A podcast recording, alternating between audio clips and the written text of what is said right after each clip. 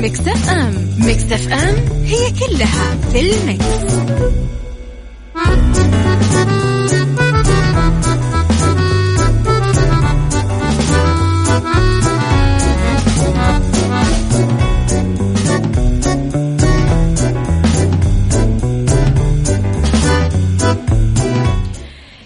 صباح الخير والورد والجمال والسعادة والمحبة والتوفيق والرضا والستر والصلاح وكل الأشياء الحلوة اللي تشبهكم.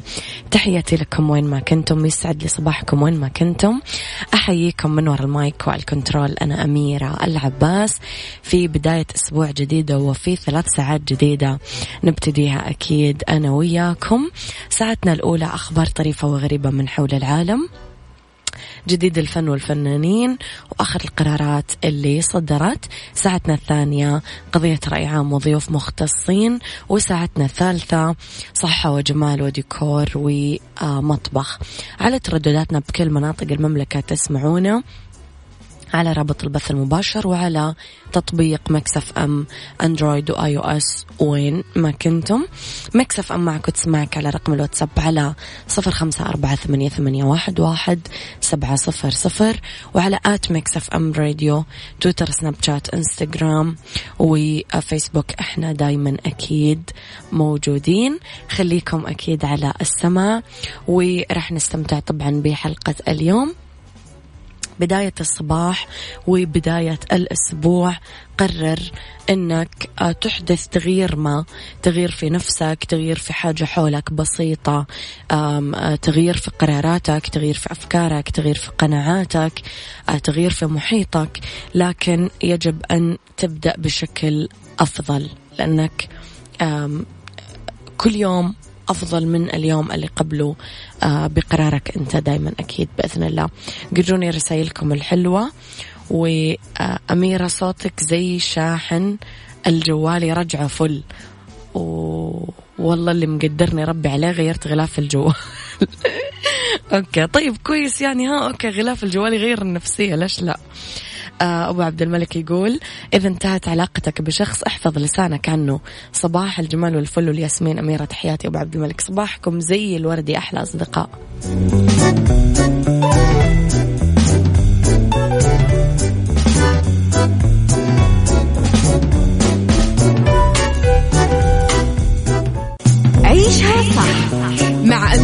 العباس على مكتف أم مكتف أم هي كلها في المكس.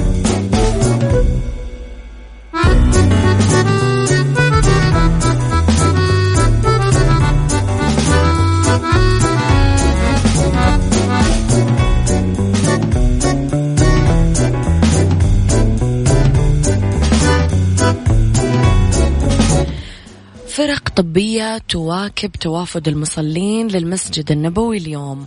دعت المديرية العامة للشؤون الصحية بمنطقة المدينة المنورة الراغبين بأنهم يصلون بالمسجد النبوي الشريف ويزورون الروضة الشريفة لتأجيل أدائهم لتلك السنن. في حال شعورهم بأعراض الارتفاع في درجة الحرارة أو أي من الأعراض المشابهة اللي تحتمل إصابتهم بكوفيد 19 بين المتحدث الإعلامي بصحة المنطقة مؤيد أبو عنق أنه أصحاب الحالات اللي تعاني من أمراض السكري غير المنضبط ارتفاع ضغط الدم تليف الكبد قصور عضلات القلب أمراض الشرايين التاجية والصدر المزمنة نقص المناعة سمنة مفرطة حوامل مدعوين لتأجيل أداء الصلاة وزيارة الروضة الشريفة حماية لهم وللآخرين أضاف أنه صحت المدينة المنورة بالتعاون مع وكالة الرئاسة العامة لشؤون المسجد النبوي وهيئة الهلال الأحمر السعودي أكملت جاهزيتها عبر عدة فرق طبية وتوعوية لاستقبال الزوار والمصلين بالمسجد النبوي الشريف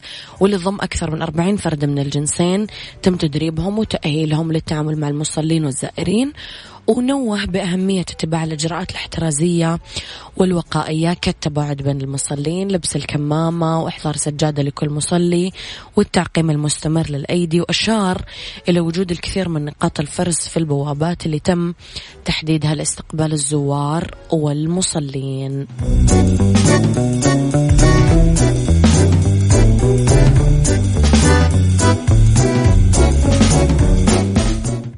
عيشها مع أميرة العباس على مكتف أم مكتف أم هي كلها في المكس.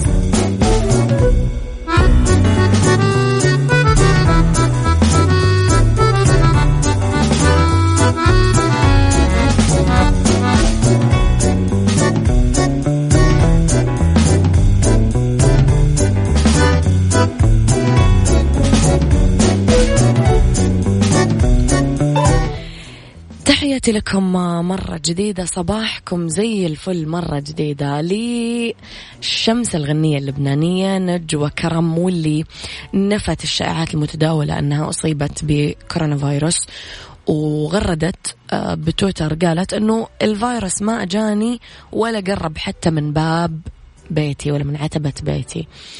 آه لكل اللي مشغول باله علي. الحمد لله بطمنكم إني بألف خير. كورونا لا شافتني ولا شافت عتبة بيتنا. يا ريت تتلهوا بنجاحاتنا أكثر ما تتلهوا بالشائعات اللي طلعت علينا.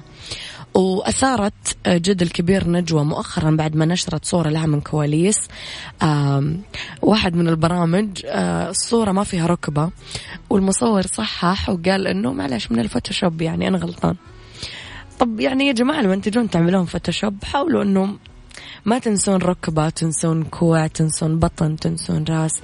يعني نجوى حلوة أصلا ما تحتاج فوتوشوب فإيش ال... إيش اللي ناقص بالصورة عشان تحتاج كل هذا الفوتوشوب يعني؟ نجوى أصلا حلوة. ملكة جمال بدون ولا شيء.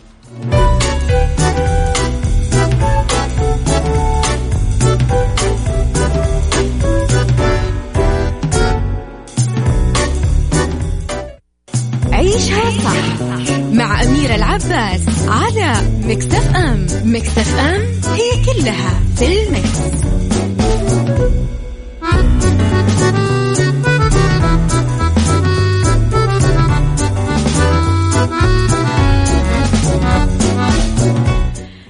شركة طيران تبيع وجباتها في السوبر ماركت. رح تبدأ خطوط طيران أوروبية أنها تبيع طعام الطائرات من وجبات درجة رجال الأعمال بمحلات سوبر ماركت بخطة تهدف للحفاظ على العاملين بقسم خدمات الطعام. قالت شركة الطيران وفقا لموقع أمريكي أنه الفكرة راح تطبق بصورة تجريبية بمركز آه، بيع واحد أنها توفر أطباق وجبات معروفة باسم آه، طعم Finnair لأولئك اللي افتقدوا تجربة الطيران نتيجة طبعا قيود الطوارئ الصحية المرتبطة بكورونا فيروس وتشمل الأكل الجاهز آه، كرات لحم بقرية على الطريقة اليابانية اللي يحبونها الناس اللي لهم في الذوق الإسكندنافي أو الآسيوي. ثمن الوجبة الواحدة تقريبا 12 يورو. الشركة واحدة من أكبر الشركات اللي تسير رحلاتها ما بين أوروبا وآسيا وتوظف كثير طهاة آسيويين يعملون في وحدة التموين. هالخطوة اللي تبيع وجبات الطيران في مراكز البيع واحدة من بين الحلول اللي تلجأ لها شركات الطيران حول العالم عشان تعوض بعض الخسائر اللي ضربت القطاع نتيجة أزمة انتشار وباء كورونا. صراحة حبيت الفكرة يعني إنه ليش لأ؟ يعني خطوة تخلي يعني الأرزاق تمشي والرواتب تمشي والناس تشتري وليش لا؟ يعني لك أبوي دايما يقول لي إنه كل بضاعة لها شاري. ليش لا؟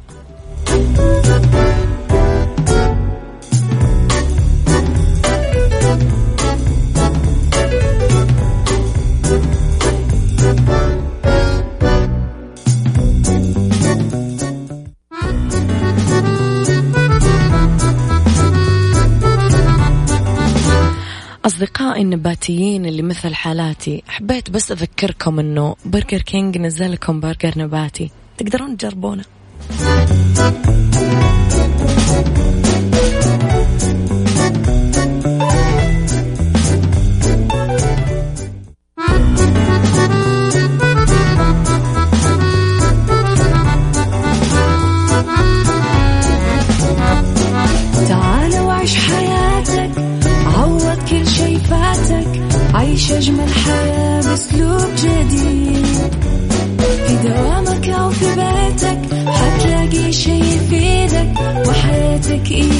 تتغير أكيد. رشاق ويتوكيت أنا في كل بيت. ما عيشها صح أكيد. حتعيشها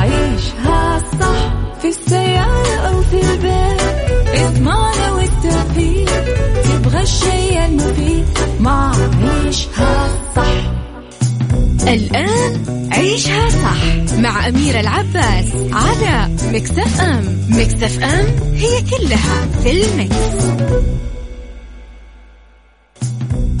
هذه الساعة برعاية الرز الأمريكي. الطعم الأصلي للرز زرع بعناية في الولايات المتحدة الأمريكية. يا صباح الخير والورد والجمال والسعادة والرضا والمحبة والتوفيق وكل الأشياء الحلوة اللي تشبهكم. تحياتي لكم وين ما كنتم. يسعد لي صباحكم وين ما كنتم من وين ما كنتم تسمعوني. أحييكم مجددا بساعتنا الثانية على التوالي من وراء ال mic وال control أميرة العباس. بهالساعة اختلاف الرأي لا يفسد للود قضية لولا اختلاف الأذواق. حتما لبارت السلع. توضع مواضيعنا يوميا على الطاولة. بعيوبها ومزاياها بسلبياتها وإيجابياتها بي سيئاتها وحسناتها تكونون أنتم الحكم الأول والأخير بالموضوع. وبنهاية الحلقة نحاول أننا نصل لحل العقدة ولمربط الفرس إذا اليوم راح نتكلم أنا وياكم يا جماعة عن آخر التوصيات حول الفحص الخاص بسرطان الثدي آه، جراحات الترميم آه، جراحات تجميل الثدي وإلى آخره. طبعا تضامنا مع شهر أكتوبر الشهر آه، اللي خصص خصصوه ل التوعية حول سرطان الثدي. خليكم على السماء بعد شوي أستقبل آه، ضيفي وخليني أقول لكم على راعي الساعة الرز الأمريكي من أفضل أنواع الرز بالعالم.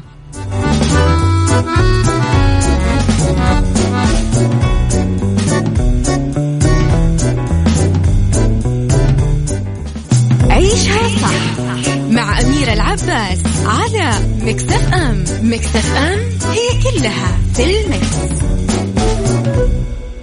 Thank you. تحياتي لكم آه، وين ما كنتم وصباحكم خير وين ما كنتم. آه، اسمحوا لي أخذ رسالة من الواتساب على السريع قبل ما أبدأ بحلقتي. أميرة يسعد صباحك أنا زياد سمير. أبغى سلام كبير لكل ال group من الرياض لجدة. سلام لك الحمد لله على السلامة. يا زياد يسعد صباحك بكل الخير وتحياتي لك. وللأصدقاء اسمحوا لي أرحب بضيفي المتميز اليوم في استديوهات آه، Mix FM بجدة دكتور محمد حافظ جراح التجميل. يسعد صباحك يا دكتور يا أهلا وسهلا فيك. سعد صباحك أميرة وجميع المستمعين. نرحب فيك في استديوهات Mix FM. دكتور بما أننا في أكتوبر الوردي فأكيد آه، شهر التوعية حول ضرورة الفحص المبكر والتوعية بسرطان الثدي كيف يجي كيف نقي نفسنا منه وكيف نتعامل معه وكيف نتعامل مع الأشخاص اللي مصابين فيه. اسمح لي أبدأ بفوائد الفحص المبكر. ليش دكتور إحنا قد كذا حريصين آه، إنه نذكر أنفسنا ونذكر الناس دائما بالفحص المبكر؟ إيش ممكن تكون فوائده؟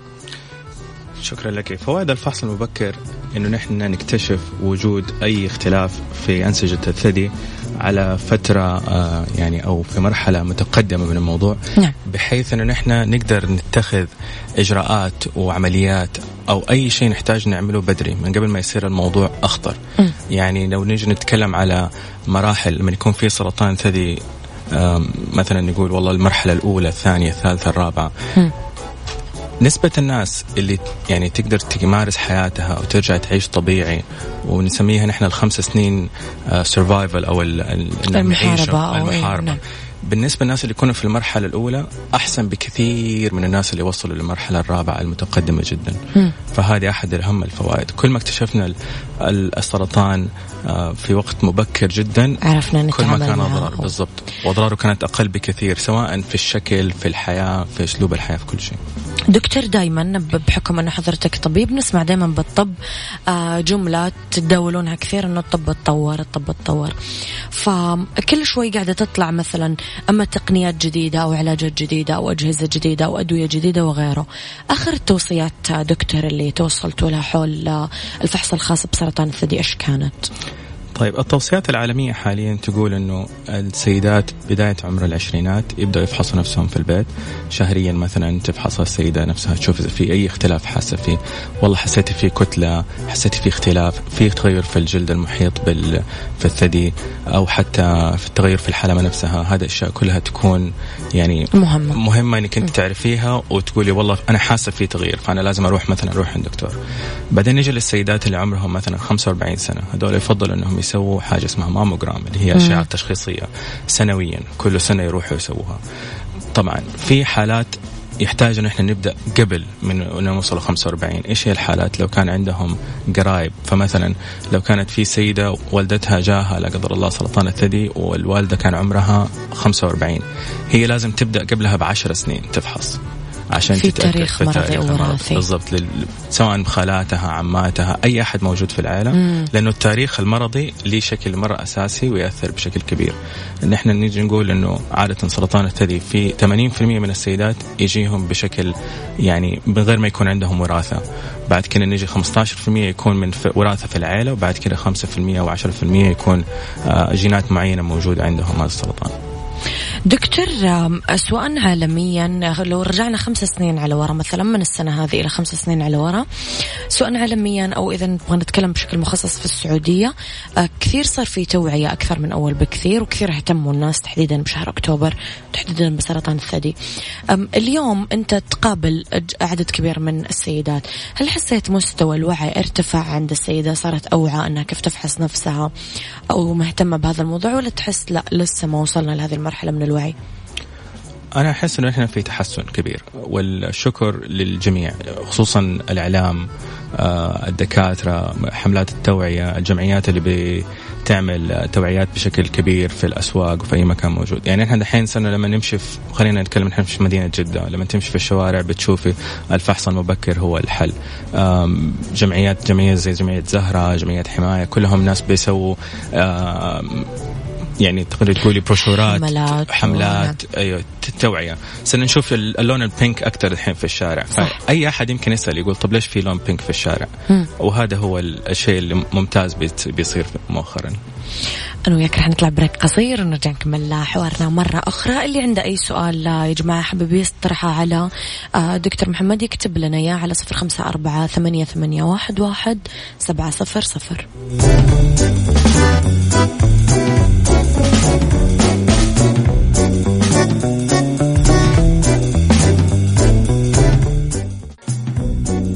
هذه الساعة برعاية الرز الأمريكي. الطعم الأصلي للرز زرع بعناية في الولايات المتحدة الأمريكية. صباحكم خير مرة جديدة. أرحب كمان بضيفي في استديوهات مكسف أم بجدة دكتور محمد حافظ أهلا وسهلا فيك مرة ثانية.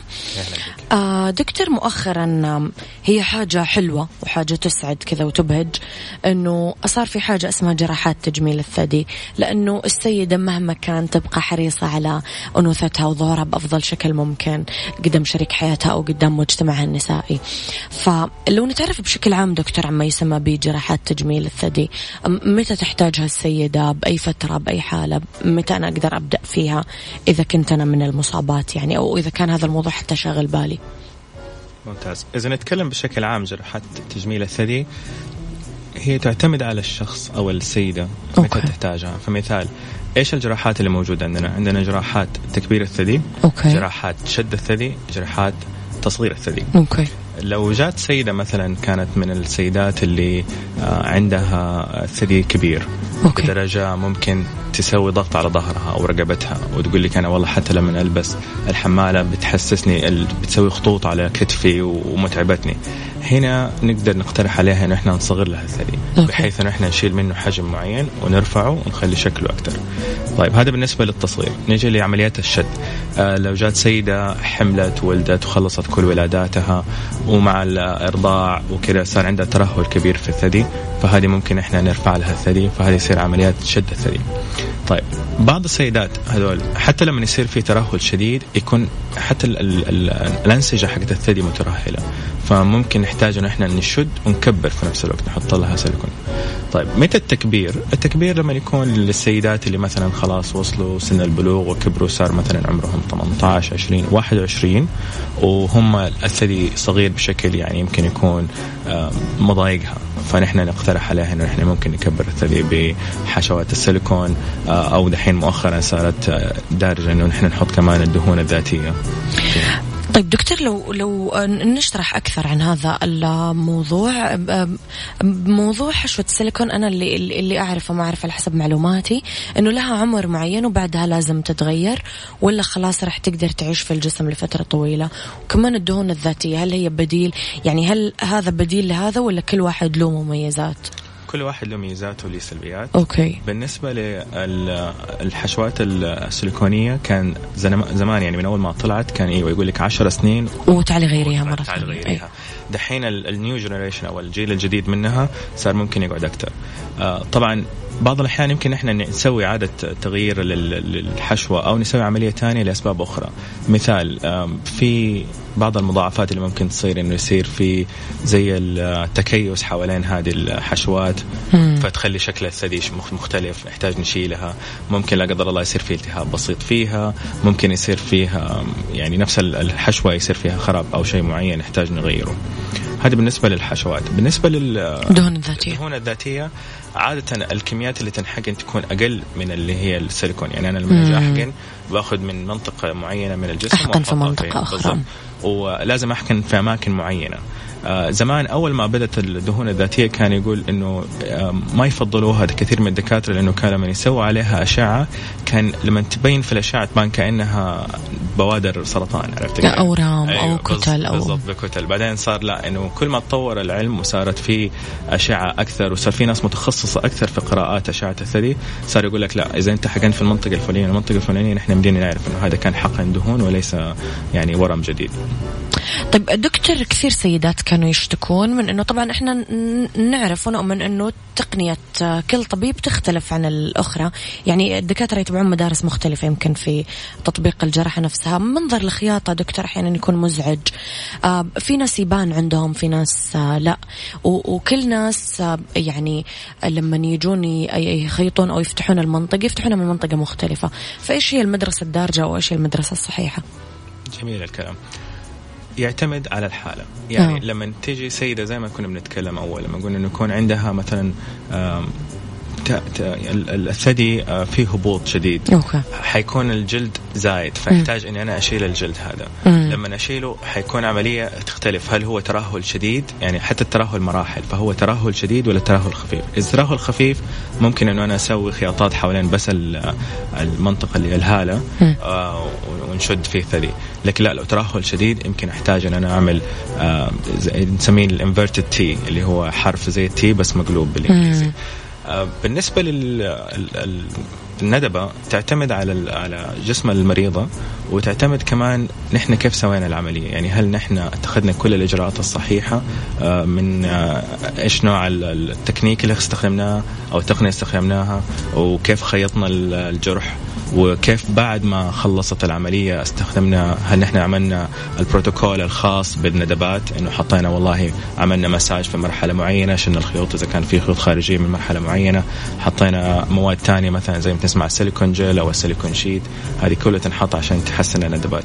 وسبحان الله في سيدات يعني يختفي عندهم تماما. يدوب تشوفي وفي سيدات يكون لا في شوية واضح. أيوه. نعم. بس بشكل عام نحن دائما في جراحات التجميل بشكل عام نوزن إيش هي الفوائد وإيش هي الأضرار. آه يعني يمكن أنا أنتهي إنه عندي ندبة بس شكل الثدي تحسن تحسن وترفع وشكله صار أكثر أنوثة. راح أتكلم أكثر عن هذا الموضوع. دكتور نريد راح نطلع بريك قصير ونرجع نكمل حوارنا مرة أخرى. عيشها صح مع أميرة العباس على مكتف أم. مكتف أم هي كلها في المكس. تحياتي لكم مرة جديدة دكتور محمد استكمالا للنقطة السابقة. أبغى بس أعلق على نقطتين إذا سمحت لي. تفضلي. يعني دايما في حاجة اسمها مقاييس الجمال دكتور أو معايير الجمال. وأحيانا يعني في ناس تقول لك إنه في مقياس عام للجمال يتفق عليه الجميع وفي ناس تقول لك لا. يعني الأذواق تختلف والمقاييس تختلف. لو أنا أبغى أتكلم شوية دكتور عن الحجم المثالي فهل أنا أقدر أقول إنه آه، حضراتكم كأطباء يعني تقيسون مثلا الوزن الطول شكل الجسم عام عشان يكون الشكل متناسق ولا في معيار عام يمشي عليه الجميع ولا إيش الآلية بالضبط دكتور اللي تتبعونها؟ جميل. سؤال مهم جدا. أيوه. بالنسبة لل أنا أنا شخصيا يعني أتكلم كجراح تجميل أنا أشوف إنه الشخص هو اللي يحدد.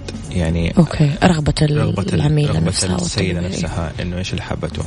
لأنه نحن كلنا يعني أي شخص مننا في عنده أشياء يحبها في جسمه وفي شكله وفي أشياء ما يحبها.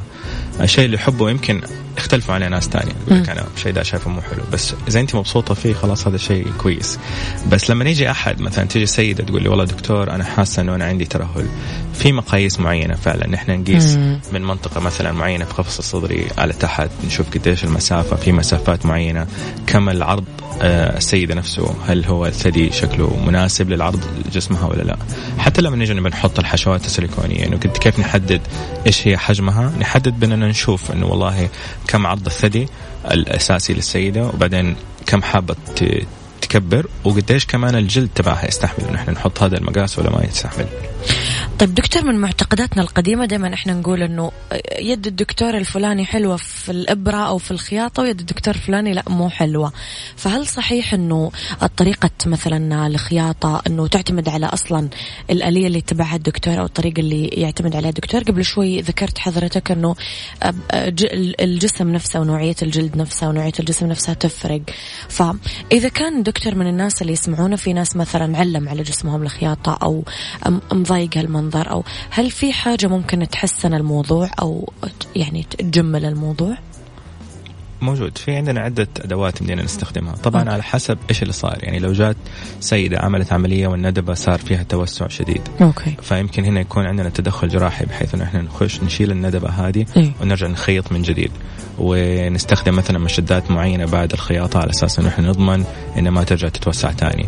لو جات سيدة قالت لي أنا عندي الأثر بسيط بس في تصبغ بشكل عام. ممكن إحنا نستخدم الفراكشنال ليزر نحن نشيل الطبقة الأولية من الجلد فبحيث أنه يصير في تعافي للجرح هذا وتتحسن بشكل أكبر. دكتور زي ما إحنا نقول أنه أحيانا يتكلمنا كثير على الأطباء أيضا الحالات بعضهم أنتم تطلبون منهم أن هم يراجعونكم بشكل دوري أو مستمر وقلة المراجعة أحيانا يعني تكون سبب في أنه الحالة تتضاعف أو أنه أنتم ما تتابعون بشكل مستمر. قديش مهم أنه الحالة تتابع معاكم دكتور بعد العمليات؟ جدا مهم. ليش؟ لأنه أنا عشان أضمن أنه إن نحصل على أفضل الندبات يحتاج أنه يكون ما في التهابات ما يكون في أي حاجة خارج عن المألوف ونحن ما منتبه لها. كل ما انتبهنا للموضوع بشكل أبدر كل ما كان يمدينا نحط احتياطات ونستخدم آليات أحسن تفيدنا إيش ممكن يصير. دكتور تكلمنا عن جراحات تجميل الثدي وبما أنه في أكتوبر الوردي السيدة بحكم أنه مثلا الورم أو الكتلة تكون موجودة في الثدي فراح يصير في مثلا استئصال أو غيره ويتغير شكل الثدي أو يستأصل كاملا أو يستأصل جزء منه. فتذكرون كثير كأطباء ما يسمى بجراحات الترميم أو تجميل شكل الثدي ما بعد عمليات الاستئصال إيش الآلية دكتور اللي تتبعونها وإيش أفضل نتيجة متوقعة ممكن تكون؟ جميل. أول حاجة نحتاج أنه لو جات أي مريضة عندها لا قدر الله سرطان أنه يصير في اجتماع بين الأطباء. طبيب اختصاص آه، جراحة عامة أو يكون متخصص في استئصال آه، الأورام. الأورام في الثدي. وجراح تجميل وممكن كمان نضيف للفريق آه، ناس مهتمين بعلم النفس يمكن يكون حتى في دكتورة نفسانية تكون في موجودة في الموضوع. دكاترة الأشعة اللي هم الإشعاعي الدكاترة لو كان في الأورام اللي يعطوا كمان كيماوي. فيتحدد خطة علاجية كاملة.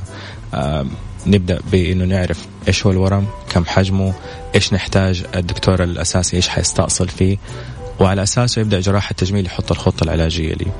فمثلا لو جينا قلنا إنه الورم كان أقل من 5 سنتي وجاء الدكتور الجراحة العامة قال أنا بس أحتاج أستأصل هذا الورم وما أحتاج أشيل أي حاجة ثانية بحيث إنه إحنا حنحافظ على شكل الثدي كما هو. شكل الثدي زي ما هو ويمكن يكون في اختلاف مرة بسيط. فيمكن الدكتور التجميل يسأل السيدة إذا كان الحجم صغر في المنطقة اللي فيها الورم ممكن إحنا نصغر الثدي الثاني على أساس يكونوا متساويين. يعني هذا أحد الحلول.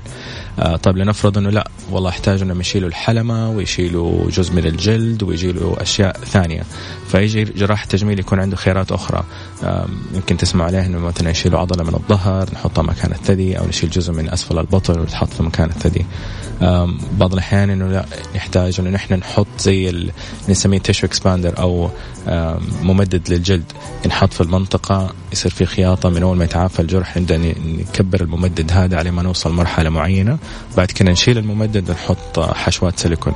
ففي حلول مرة كثير.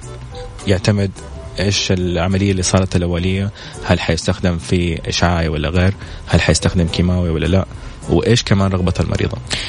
الجراحة التجميلية دكتور هي تكون آخر المراحل العلاجية ولا في النص؟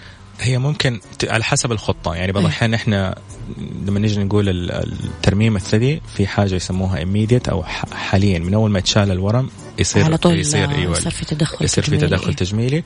أو لا إنه نقول والله خلاص آه خلصي كل شيء وبعدين تعالي لنا. يعني انكلودينج انه تسير العملية والإشعاعي والكيماوي بعدين تيجي عند الدكتور التجميل دكتور عندي فضول أعرف تجيك السيدة اللي مصابة اللي عملت عملية الاستئصال تجيك بأي نفسية وتطلع من عندك بأي نفسية؟ أنا أحس إنه هذا يعني أكثر شيء آه، يعني ياخذها للأفضل أو يرجعها للحياة الطبيعية. فتجيك دكتور السيده بأي نفسية وترجع بأي نفسية؟ أكيد في تحسن مرة كبير. السرطان الثدي هذه أحد الأسباب نحن بنقول الفحص المبكر. هو مرض نحن كل ما اكتشفناه مبكر كل ما قدرنا نتعامل معه بشكل أكبر. آه لما نيجي نتكلم على الكتب تبعتنا يجي تقول لك والله آه، الترميم اللي حاليا تسويه بعد ما تشيل الورم على طول عادة يكون نفسيا للمريضة أحسن بشكل كبير. بس زي ما قلت أول ما ينفع لكل الناس على حسب م. الحالة. آه في سيدات بعض الأحيان يرفضوا إنه يصير لهم ترميم. آه وهذه صراحة من أحد المهام اللي نحن عندنا كجراحين تجميل إنه ننشر انه إن ننشر هذه يعني حتى آه مثلا لو نتكلم على أمريكا إنه مطلوب من أي جراح يشيل أي ورم من الثدي إنه يتأكد تماما إنه المريضة هذه تقابل جراح تجميل. إيش عادة دكتور تكون أسباب الرفض؟ ممكن تقول لك أنا كبيرة آه. خوف من إنه يصير في مضاعفات. آه يكون يمكن نفسيتها ما يأست خلاص. يأست. أيوه. بعض الأحيان عدم معرفة إنه في مواد وفي إجراءات وفي أشياء تحسن. مم. خلاص ما هم ما هي عارفة هذا الشيء. لأنه أنت تخيلي لو أنت دحين ما لك أي يعني خلفية بالطب ولا قدر الله جاء لأحد معين آه، مرض. آه أنت حتعرفي بس اللي بيقول لك هو الدكتور اللي قدامك. لو الدكتور اللي قدامك ما قال لك إنه هذا الجراح ممكن فيه نحن نسوي عمليات ترميم وفي شيء اسمه جراحه تجميل وفي وفي وفي ما حتعرفي راح أنتهي من هنا وأرجع بيتنا وخلاص يخلص الموضوع. بالضبط بالضبط. طيب دكتور زي ما حضرتك تفضلت الوقاية خير من العلاج. كثير تصير لهم مضاعفات في الطب التجميلي ويعني أحيانا نحتاج دكاترة بعد الدكاترة اللي رحنا لهم. يعني في دكاترة يحتاجون دكاترة. فاليوم لو في شروط مثلا معينة أو توصيات حضرتك تحب تطلعنا عليها لأي سيدة مقبلة على عملية إما تجميل أو ترميم جراحية. إيش ممكن توصيها يا دكتور؟ طيب أول أول شيء أنا أقول أعرف طبيبك م. أعرف مؤهلاته م. وأعرف أنت إيش تحتاج هذه يعني ثلاثة أشياء دائما أنا أقولها ليش؟ لأنه هل الطبيب هذا مختص في العمليات هذه ولا لا؟ هل هو عنده مؤهلات؟ يعني نحن نسمع يمكن في كثير دكاترة يدعوا أنهم دكاترة تجميل بس ما يكون عندهم للأسف. ال board أو ما هم board certified surgeons في شيء أنا حابب كمان هنا نوضحه بشكل عام كل دكتور في الحياة ممكن يكون عنده مضاعفات. ما في اي يعني نحن تجي سحر هو ما هو سحر. ما في أحد كذا من ال... يمكن يكون يعني بدون تقصير. في أفضل أيادي جراحين في العالم تحصل. تحصل. م. ويجي أصلا يتكلموا. كل ما نروح مؤتمرات يجي الدكتور يقول لك أنا والله متوقع إنه أنا عندي 80% عمليات ممتازة 10% مضاعفات شديدة جدا و10% نتائج رائعة جدا. م. عرفت كيف؟ على أساس كذا حتى لما يحطوا صور والأشياء يحطوا الأفضل. بس في في مضاعفات ما في أحد يسوي جراحات وما يصير عنده مضاعفات. بس كيف كبر المضاعفة؟ وإيش أسبابها؟ هنا يبدأ الفرق بين الجراح المتمكن اللي بيتابع مرضاه واللي دارس وفاهم إيش قاعد يسوي والناس اللي ما هي فاهمة إيش قاعدة تسوي. طب دكتور بما أني سيدة اسمح لي بس أنوه على نقطة إيش تكون منها السيدات عادة؟ السيدة تحب تتكلم يعني تحب تشرح. قديش أنا من حقي كمريضة أنه الدكتور اللي قدامي يسمعني ويتكلم معي ويشرح لي بوضوح؟ في دكاترة دكتور نسبة كبيرة منهم بسرعة بسرعة يتكلم مع الكيس اللي موجود موجودة عنده وما لا هي تفهم عليه ولا هو يفهم عليها فقديش مهم الوقت اللي أول ما أجي على الدكتور أنا أشرح له بوضوح يصير يعرفني وأنا أصير أعرف هو إيش راح يعمل لي. ففي حوار يا دكتور لأنه ما يدور تصير مشاكل على قدام. أنت ما قلتي لي وأنت ما قلت لي. ف إيش تعقيبك على هذه النقطة؟ لأي مريض له الحق الكامل معرفة كل شيء عن حالته بالتفصيل الممل جدا. أنا عادة عفوا. صح. أنا عادة نصيحتي لأي مريض يروح لأي طبيب شوف الدكتور هذا تكلم معه اساله عن حالتك اساله عن رأيك الشخصي راي الدكتور الشخصي في حالك وإذا ارتحت له سوي مع العملية. ما ارتحت لأي سبب من الأسباب إن شاء الله كان أحسن جراح في العالم. ما ارتحت لا تسوي شيء ده ولعلمك دحين يعني حتى أنا قريب كنت راجع من مؤتمرات دحين صار الكلام هذا ينقال للدكاترة. إذا جاك مريض وأنت ما أنت مرتاح له وحاسس إنه يمكن يسوي لك مشاكل لا تسوي له عملية. لأنه هذا المريض يمكن يروح لدكتور ثاني وينبسطوا على بعض ويسوي عملية ويكونوا كل ما المريض كان يثق في الطبيب تبعه حيتبع تعليماته حيراجعه حيفهم هو إيش صار معه حتى لا قدر الله لو صارت مضاعفات حيتقبل المضاعفات هذه. لكن لو أنا حاسس إنه ما في تواصل منتظر الخطأ حق الدكتور. في في مرضى كذا. إنه إيه. من كثر ما هو ولعلمك كان المريض جزء مرة كبير من العلاج. صحيح. أنت تخيل إنه أنت تسوي عملية وبعدين أقول لك لو تكرمتي خذي مضاد حيوي كل 8 ساعات وما تاخذي 8 ساعات. ب... ب... يعني بنرجع على وراء أكيد واسوء من قبل العملية. صحيح. هذا نعم. هو. فلازم يكون في تفاهم ومعرفة. وحتى لو حس يعني مثلا أحد راح لدكتور وحاس إنه مو فاهم ويبغى التعليمات تنكتب يطلب. أنا حابب إنه نكتب التعليمات هذه. وياما سويتها يعني أكتب تعليمات عشان ما أنسى عشان أتذكر. بالضبط بالضبط. دكتور نورتني اليوم يعطيك ألف عافية. شكرا لك وأكيد أنا وحضرتك لنا استضافات قادمة أكيد بإذن الله تعالى. إن شاء الله تشرف فيكم شكرا لكم. الشرف لنا يا دكتور نورتنا يعطيك ألف عافية. إذا كان ضيفي في آه، استديوهات آه، Mix FM جدة اليوم دكتور محمد حافظ آه، جراح التجميل. تقدرون تتواصلون معاه على تويتر وانستغرام اللي حطينا لكم إياه في حساباتنا الشخصية. أكيد تحياتي لك يا دكتور شكرا.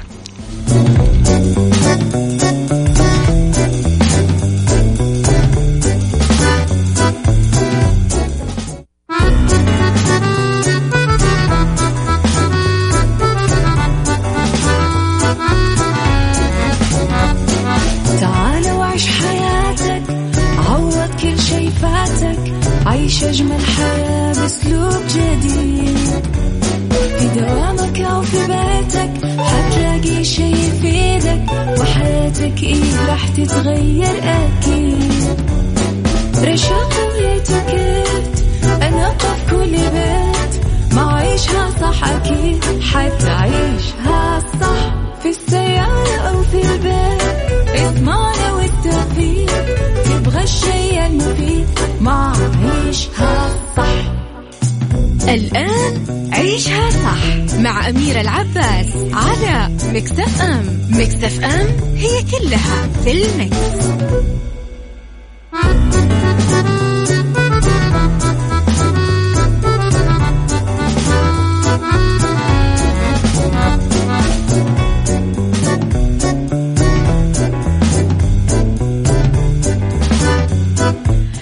يا مساء الخير والرضا والجمال والسعادة والمحبة والتوفيق والستر والصلاح وكل الأشياء الحلوة اللي تشبهكم.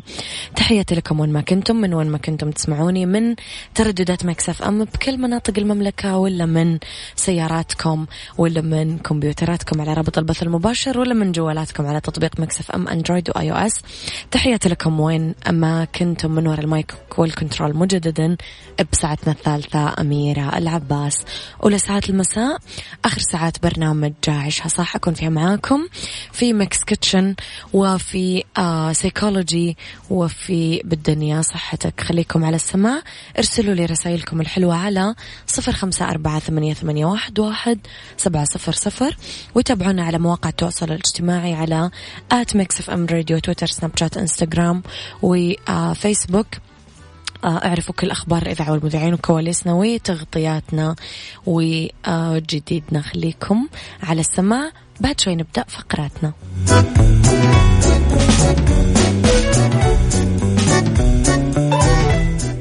Mix Kitchen Mix Kitchen مع أميرة العباس في عيشها صح على Mix FM Mix FM it's all in the mix. في Mix Kitchen نتكلم أنا وياكم اليوم على مخلل الخيار. ما يخلو بيت من وجود أصناف كثيره من المخللات هالطبق الجانبي اللي نزين مائدتنا فيه ويصلح لكل الوجبات يكفينا لثمانية أشخاص.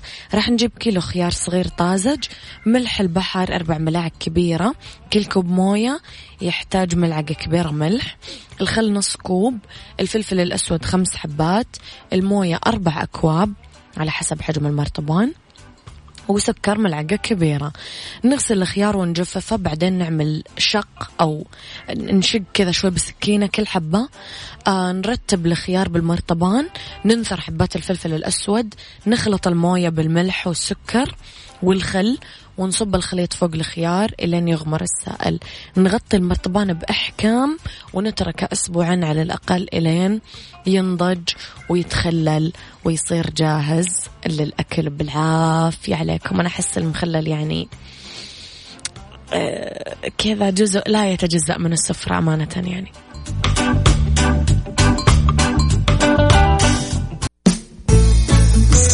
سايكولوجي مع أمير العباس في عيشها صح على Mix FM Mix FM it's all in the mix.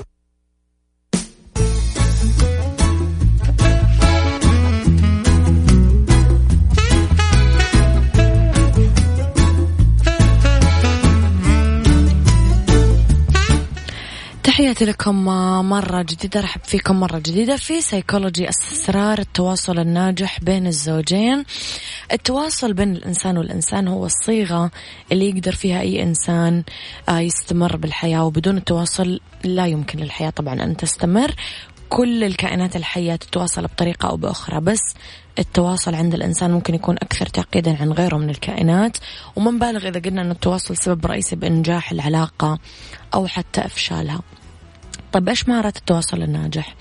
على كل من الزوجين أنه يفهمون احتياجات الشريك ويسعون إلى إشباعها. هدف التواصل تلبية احتياجات الطرفين وبدون ذلك لا يمكن لعلاقة حقيقية أنها تستمر حتى لو رضي واحد من الأطراف أنه آه، يكون الطرف الثاني اللي يقدم كل شيء ولا يحصل على ولا شيء.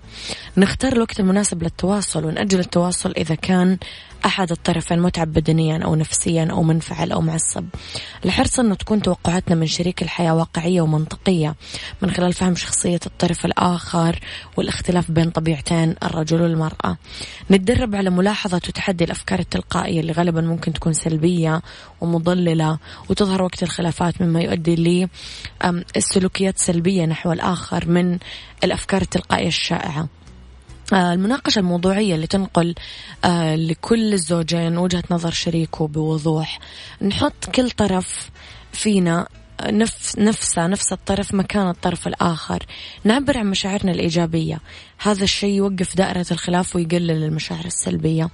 نأكد دايما على أنه الزوجين بسفينة واحدة أهدافنا واحدة ومصلحتنا واحدة. نتقبل النقد ونعترف بالخطأ ونعتذر عنه. طب إيش ممكن تكون مفاتيح الاستماع الفعال؟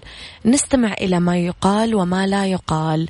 كثير من الرسائل اللي تنقل بطريقة غير شفوية من خلال تعبيرات الوجه والنظرات والإيماءات ونبرة الصوت بس تنقل كثير مشاعر. نركز على الموضوع الرئيسي ونتغاضى عن التفاصيل.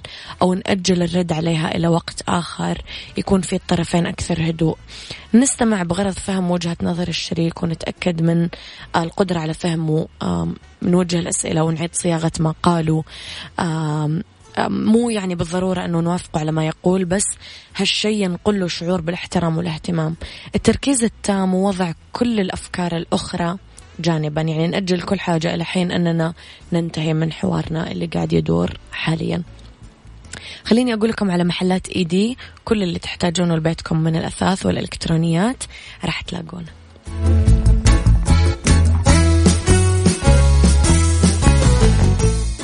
بالدنيا صحتك مع أميرة العباس في عيشها صح على Mix FM Mix FM it's all in the mix.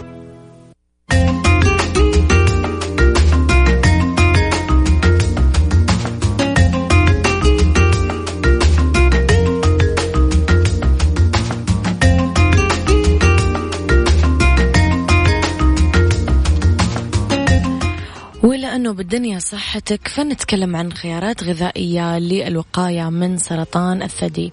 في أطعمة لازم ناكلها أنواع من الفواكه والخضروات سلطات مثلا. أطعمة غنية بالألياف حبوب كاملة آه، بقوليات حليب ومنتجات ألبان قليلة الدسم منتجات قائمة على فول الصويا. أطعمة غنية بفيتامين د وفيتامينز أخرى. التوابل اللي لها خصائص مضادة للالتهابات.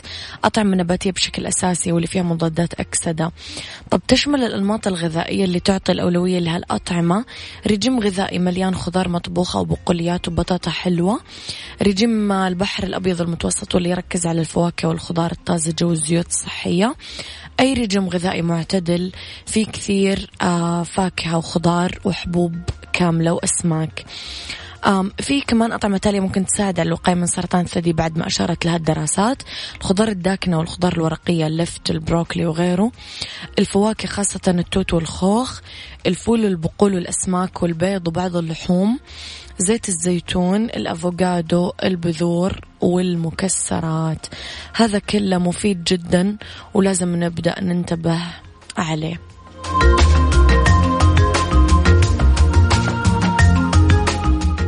هذا كان وقتي معاكم. كانوا بخير واسمعوا صح من الأحد للخميس من عشرة صباح الواحد الظهر. كنت معاكم من وراء المايك والكنترول أميرة العباس.